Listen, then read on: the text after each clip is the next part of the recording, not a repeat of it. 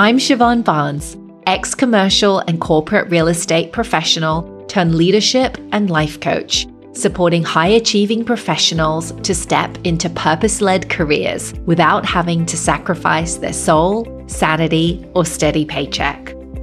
I've coached hundreds of professionals to figure out their unique path to create meaningful success that feels as good on the inside as it looks on the outside using my signature aligned achievement method.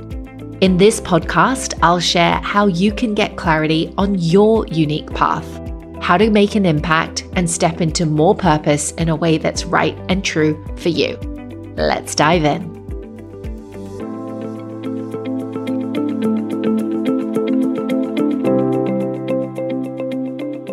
Hello and welcome to the Aligned Achiever podcast. I'm your host, Siobhan Barnes, and thrilled that you're joining me today to explore this topic of how to know when being grateful is keeping you stuck and unhappy in life and work. Now, this topic is pretty personal, near and dear to my heart, because for me, I find that I tend to slip into the gratitude trap. Now, obviously, gratitude is not a bad thing. It's really awesome to be grateful for what you have. But it can have a shadow side when you try and suppress and shove down those other desires, those other wants that you have and make yourself wrong for it and feel bad because you want more. And particularly in today's climate when there is so much happening in the world and there is so much to be grateful for, for most of us, we have a comfortable bed to sleep in. If we go to the hospital, we know that we're safe. We don't have to worry about what's going on in the streets. And when we want to yearn for more and we want other things, it can bring up feelings of compare and despair and I shouldn't want this and, you know, feeling already very grateful. And so what I've seen for myself and also for my clients is there can be a pushing down of what we really want.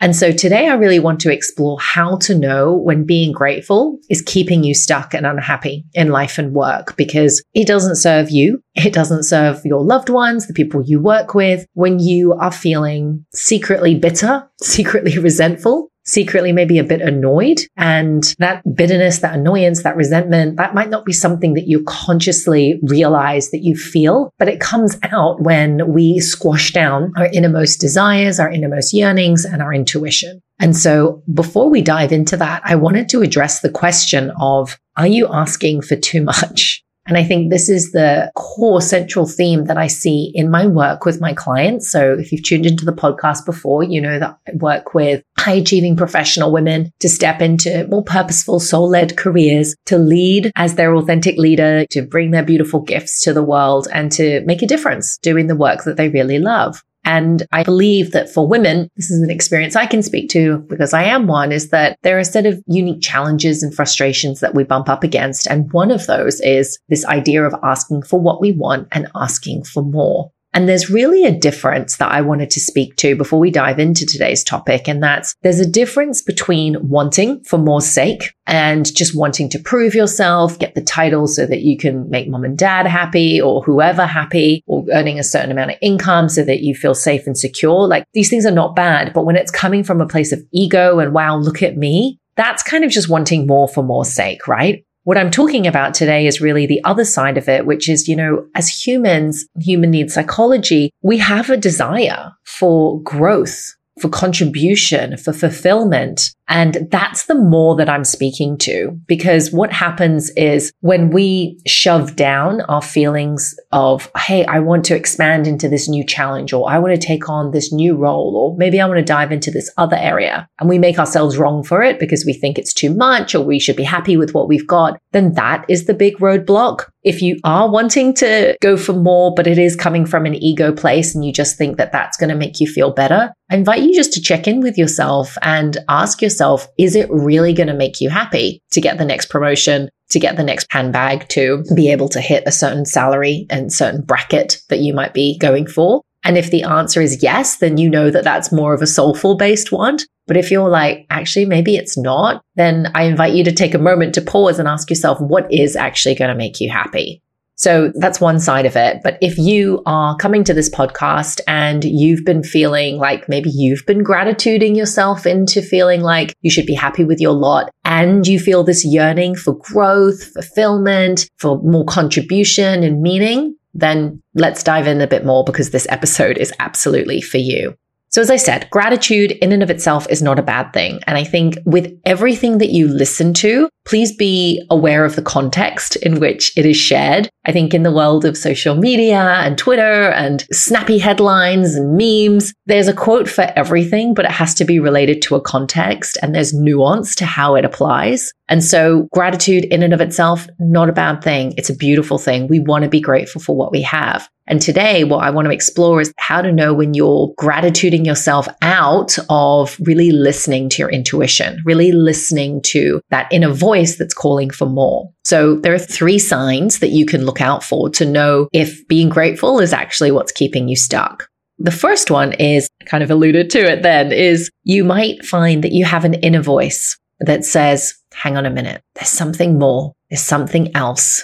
Something missing and you might secretly yearn for something more. You might not be able to put your finger on what exactly that is, but there's something there. Now that something might come to you before you go to sleep and your head hits the pillow at night. It might come up in a therapy session when you work with your therapist and you're like, you know what, life is good, but there's something missing. And that's a surefire sign that gratitude might be keeping you stuck. Maybe it's keeping you safe because you go, you know what? I'm lucky with what I have. I have everything I need. I have everything provided for. So I should be happy with my lot. And the invitation there is to know that it's okay to want for more. It's okay to want for a different experience. Because in my books, this is my personal view, there's a reason why you want to make that contribution. And oftentimes with my clients, the contribution is not just for themselves. It's actually for the greater good of others as well. So remember that feeling and that desire not only serves you if you actually go ahead and explore that, it also explores others who stand to benefit from the choice you make around that.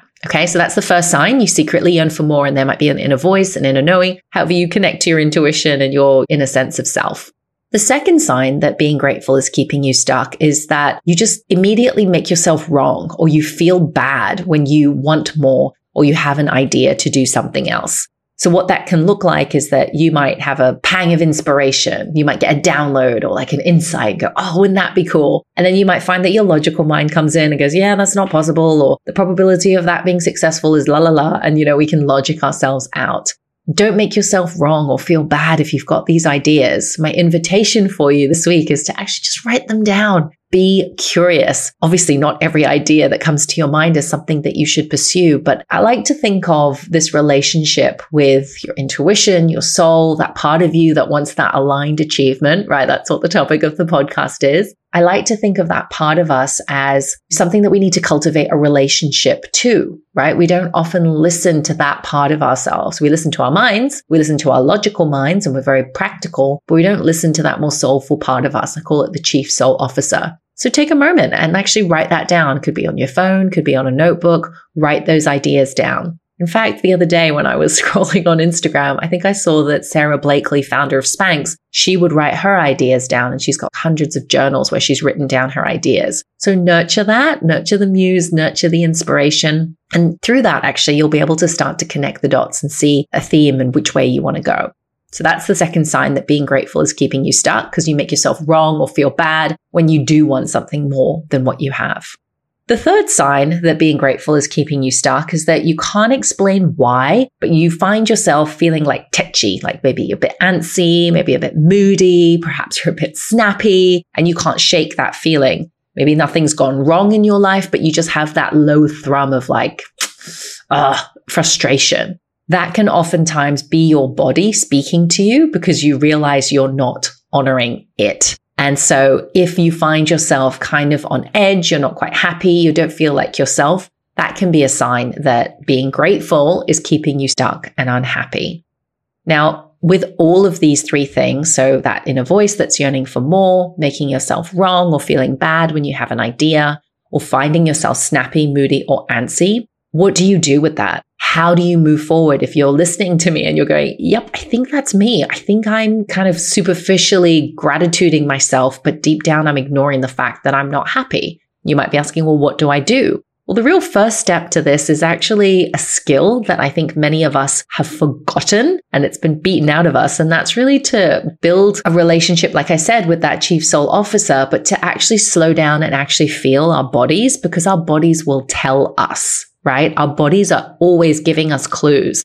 They're telling us when something's off. They're telling us when something's aligned and we just don't take the time to feel. We don't take the time to practice, which is why embodiment and energetics is such a big part of the work that I do. And it's where the answers come from. So the other day I was working with a client and we were exploring a current dynamic in her life where she's overstretched, she's overworked. She finds that she wants to look after herself and go to the gym and do the exercise, but she continues to work late and she puts her own priorities on the back burner. And we could have dived into strategy. We could have spoken about, you know, have you tried a daily quit time? Have you tried joining the gym? Have you tried, blah, blah, you know, we could have gone into that tactic, but it wouldn't have mattered if deep down her body was not oriented towards, yes, I want to do this all of the strategy in the world would not help. And so through some embodiment coaching, she was able to land on a deeper truth and explore all the layers, like the anger, the frustration, the repercussions of her going to look after herself, what that meant about her. And she landed on this place of, I can find my way. I will figure this out and I will do better work when I'm rested, etc. And that all came from her. And we sometimes just need the time to slow down and feel and let that wisdom come through and be able to just meet those emotions, those thoughts, those frustrations that come up in the process. And so if you're like, oh, this is a skill I'm interested in, or this topic has sparked an interest in you, I invite you to come on over and listen to a conference that I am a part of, and it's live this week. It's a conference by the School of Embodied Arts, and it's called The Future is Embodied. It's being run by a dear friend and colleague, Jenna Ward, where I actually worked as a coach trainer at her school for four years and actually trained in that modality as well. And the conference is really all about exploring the epidemic of numbness and shutting down this connection to our body. You know, our day to day happens at such a hectic pace. We don't have the time to pause and connect with ourselves and our bodies. And so this is when we kind of superficially numb out. We superficially gratitude ourselves and we don't connect to that inner wisdom within. And so if you're interested in this topic, come on over. I'll put a link to it in the show notes over at siobhanbarnes.com forward slash 88. That's the number 88. I'll pop a link to that. You can register for the conference and we're going to be talking about how did we get so disembodied? How do we fully reclaim our bodies? And how can we affect meaningful change for the culture and the future from this embodied place? So it's going to be a really interesting topic. I'm one of many speakers and I'm going to be tuning in myself to listen to the other panelists. If you're interested and you're curious, come and listen to that conference, get a better understanding of what embodiment is, how you can begin to sensitize your body so that you can connect to that inner knowing, that inner wisdom that knows, hey, there is something more for you. And, you know, the practice is not just about having the awareness or the conviction in terms of which direction you're going to move in, but this embodiment skill is really about being able to meet all of the feelings, the sensations, the tension that comes up in exploring that. And in my view, it's such a critical skill to be able to move forward in the world from an embodied place, a place of deep conviction rather than just, you know, from the mind. And so I hope that you've enjoyed today's episode. I've really enjoyed diving into today's topic, all about how to know when being grateful is keeping you stuck and unhappy in life and work. So just to quickly recap, we explored, are you asking for too much? Like answering that question of more and defining that in greater depth. We've spoken about the three signs that being grateful is keeping you stuck. So that's you secretly yearning for more, making yourself wrong or bad when you have an idea or want to do something more, and just those feelings of being antsy, moody, snappy, and not being able to put a finger on why. And so, if you want to join me, come on over to the conference with the School of Embodied Arts. Would love to continue the conversation there. And just please remember, you're here for a reason. You're allowed to have your desires. You're here for a reason beyond just merely hustling, grinding, and merely surviving. You matter. Have a beautiful week.